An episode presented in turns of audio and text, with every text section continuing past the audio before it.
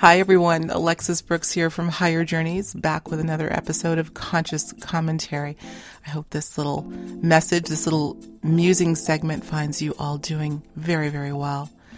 I'm um, I'm feeling really good, but I have to admit I'm a little tired. I, in fact, I'm pretty talked out, and that's a tough one for me because, as you all know, I just love to muse verbally.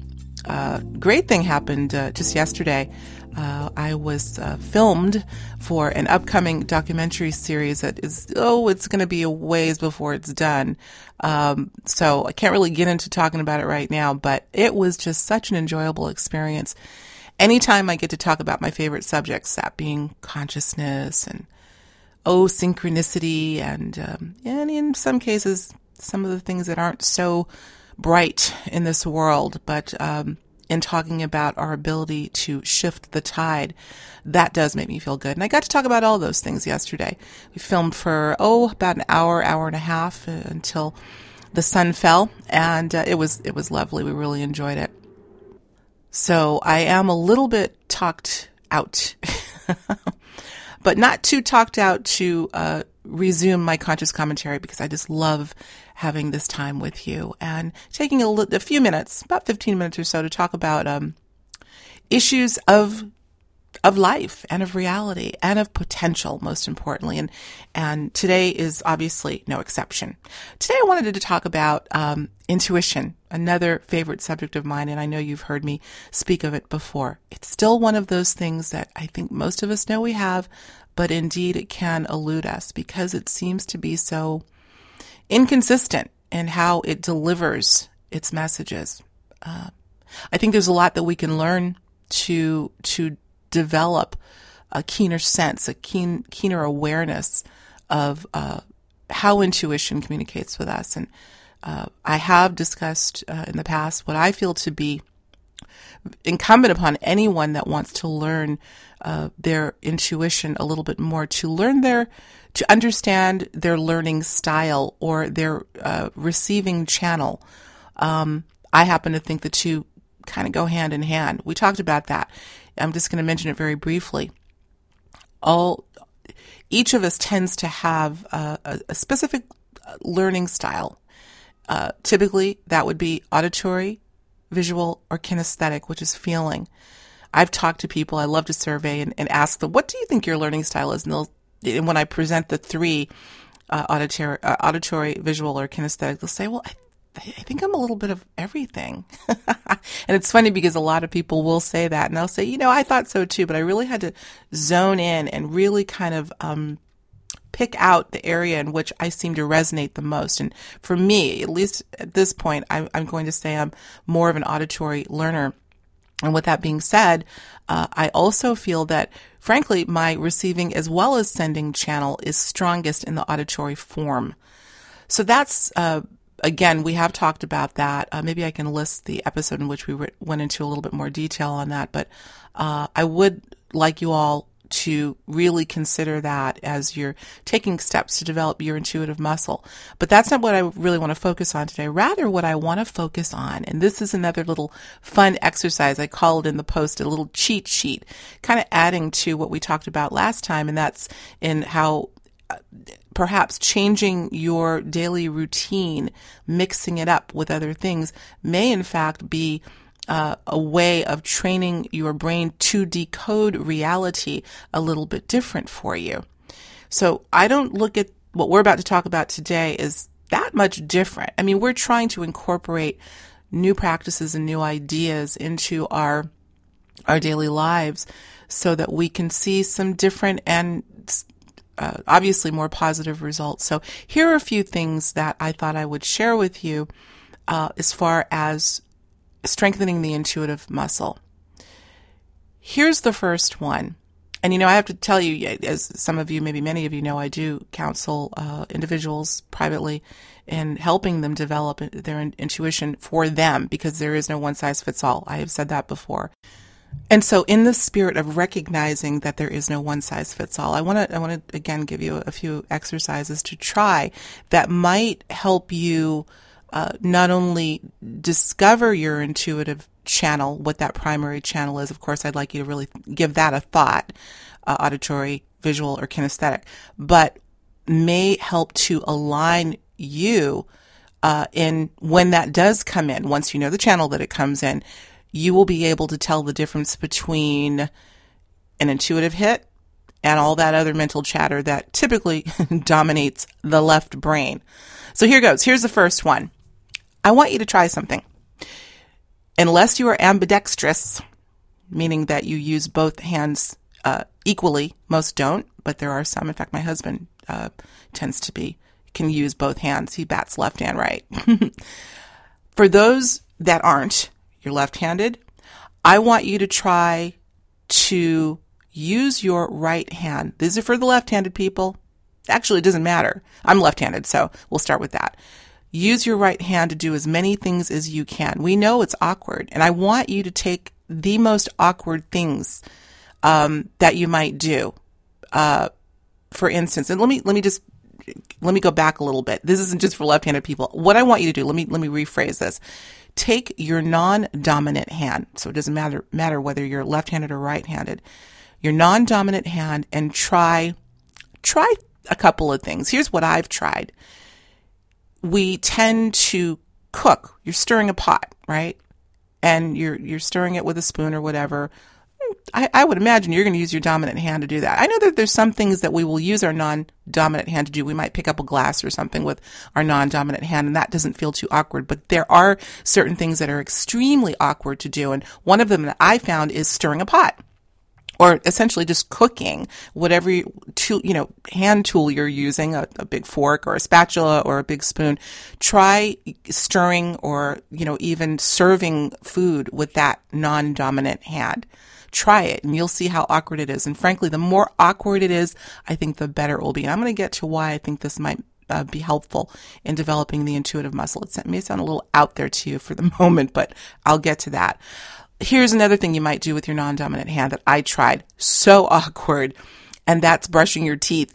Oh my goodness. It was the funniest thing. I tried it the other day and I realized, first of all, there was no way I, I did. I managed to brush my teeth with my right hand because I'm left handed and I felt like I didn't even get the job done right because I was afraid to use the same motion that I would typically do with my, my dominant hand, my left hand. It was so funny.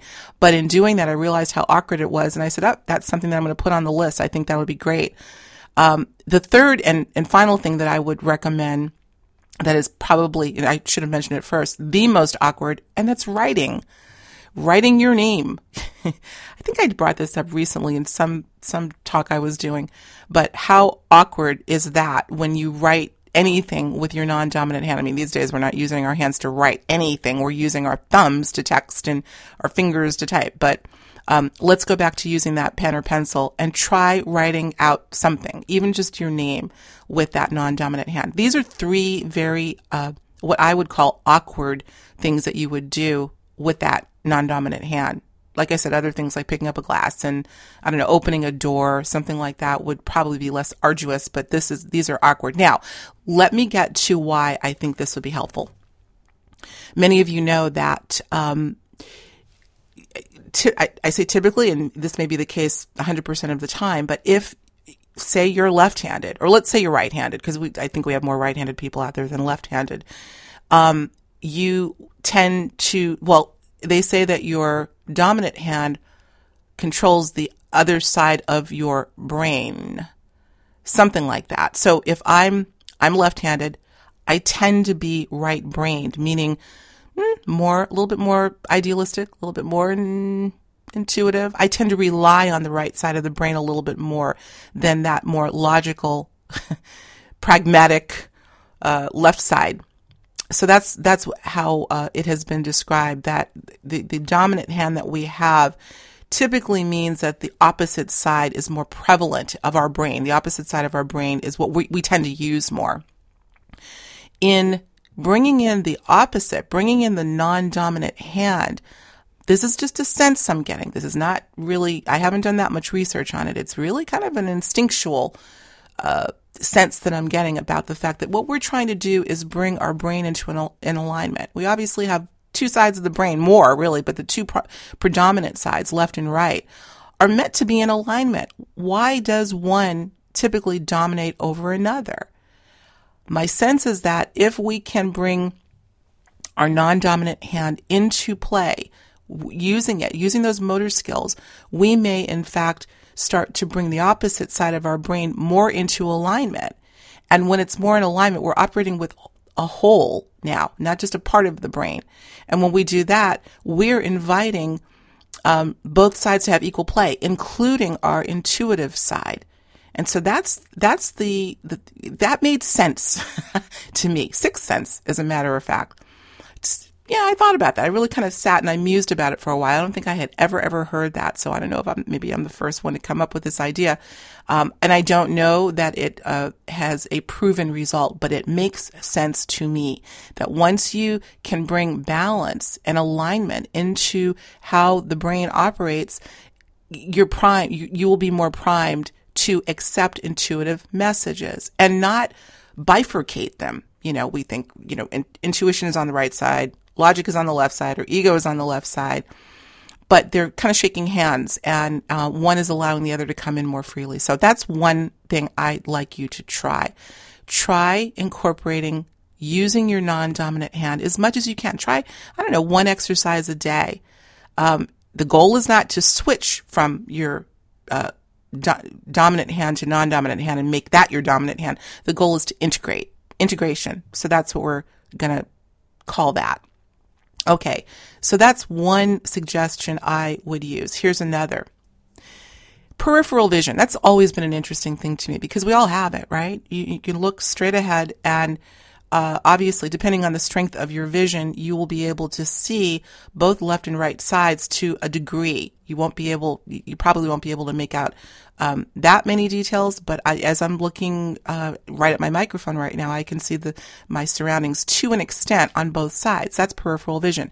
Now, here's the point I want to make about that. This is another one of those things that I had never heard, but had mused over quietly and came up with a very interesting theory, let's just say.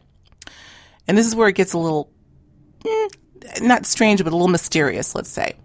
We have, many of us have had instances in which we could swear we sensed something to our left or our right. You know, maybe it was a light, a spark. Maybe it was, I don't know, a bit of a ghostly sort of silhouette, something, something that you would invariably turn your head and whatever it is you thought you saw would not be there. Well, it's said that our peripheral vision may in fact be connected to the more subtler realms.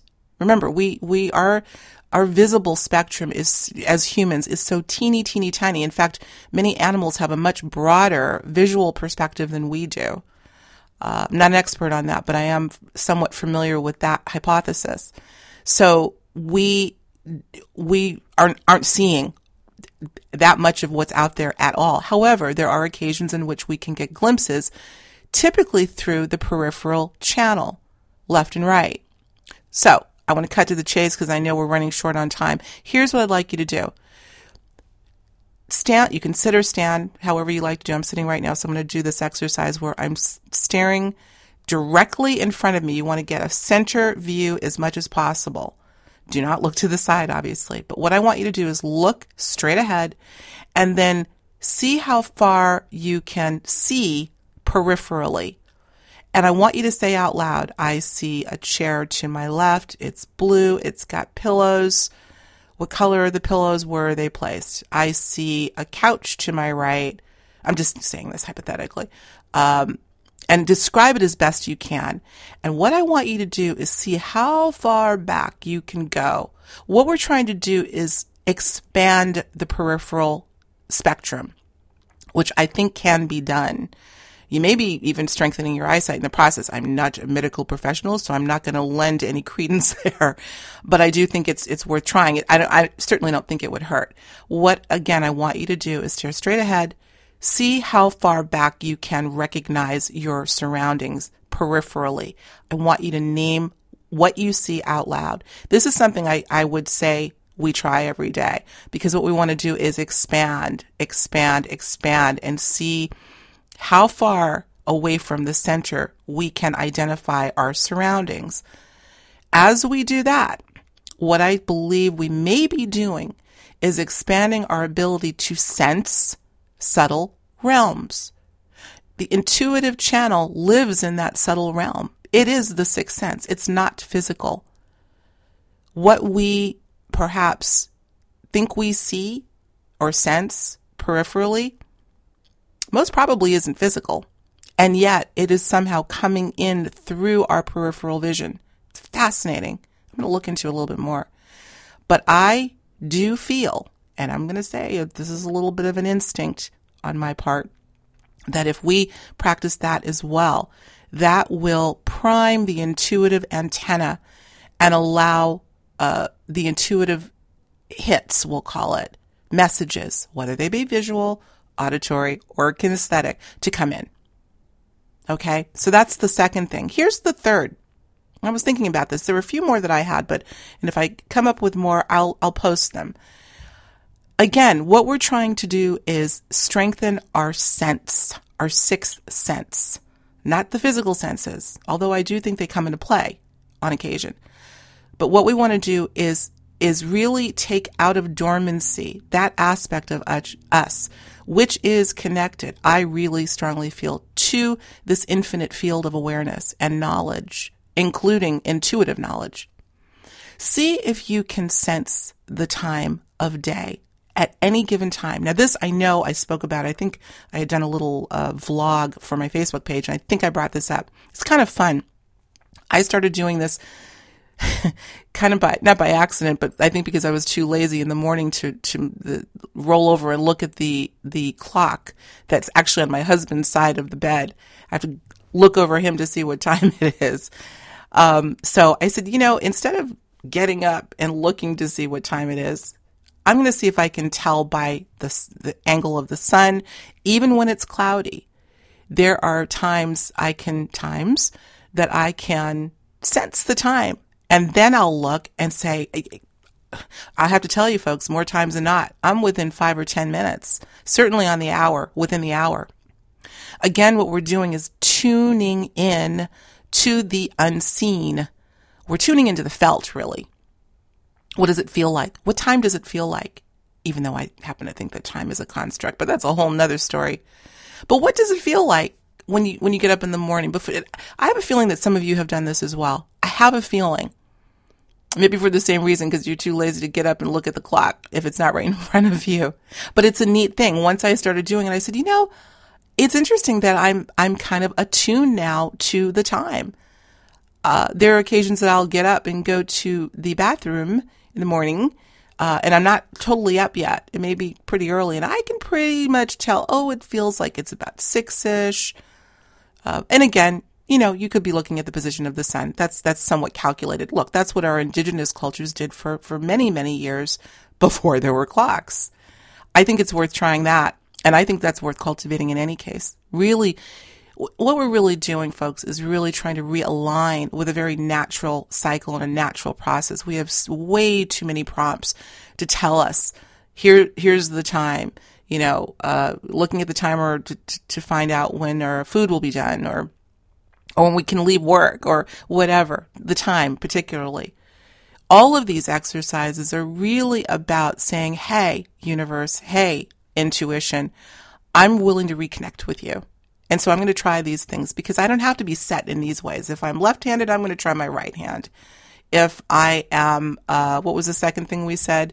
Um, oh, peripheral vision. It's also something that we're naturally imbued with. We can strengthen that.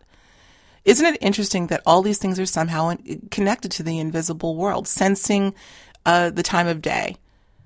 I think we should try it. So I'm going to leave you with that. Oh, I'm way over time. Well, not way over. We're at about 20 minutes. We do have some flexibility here.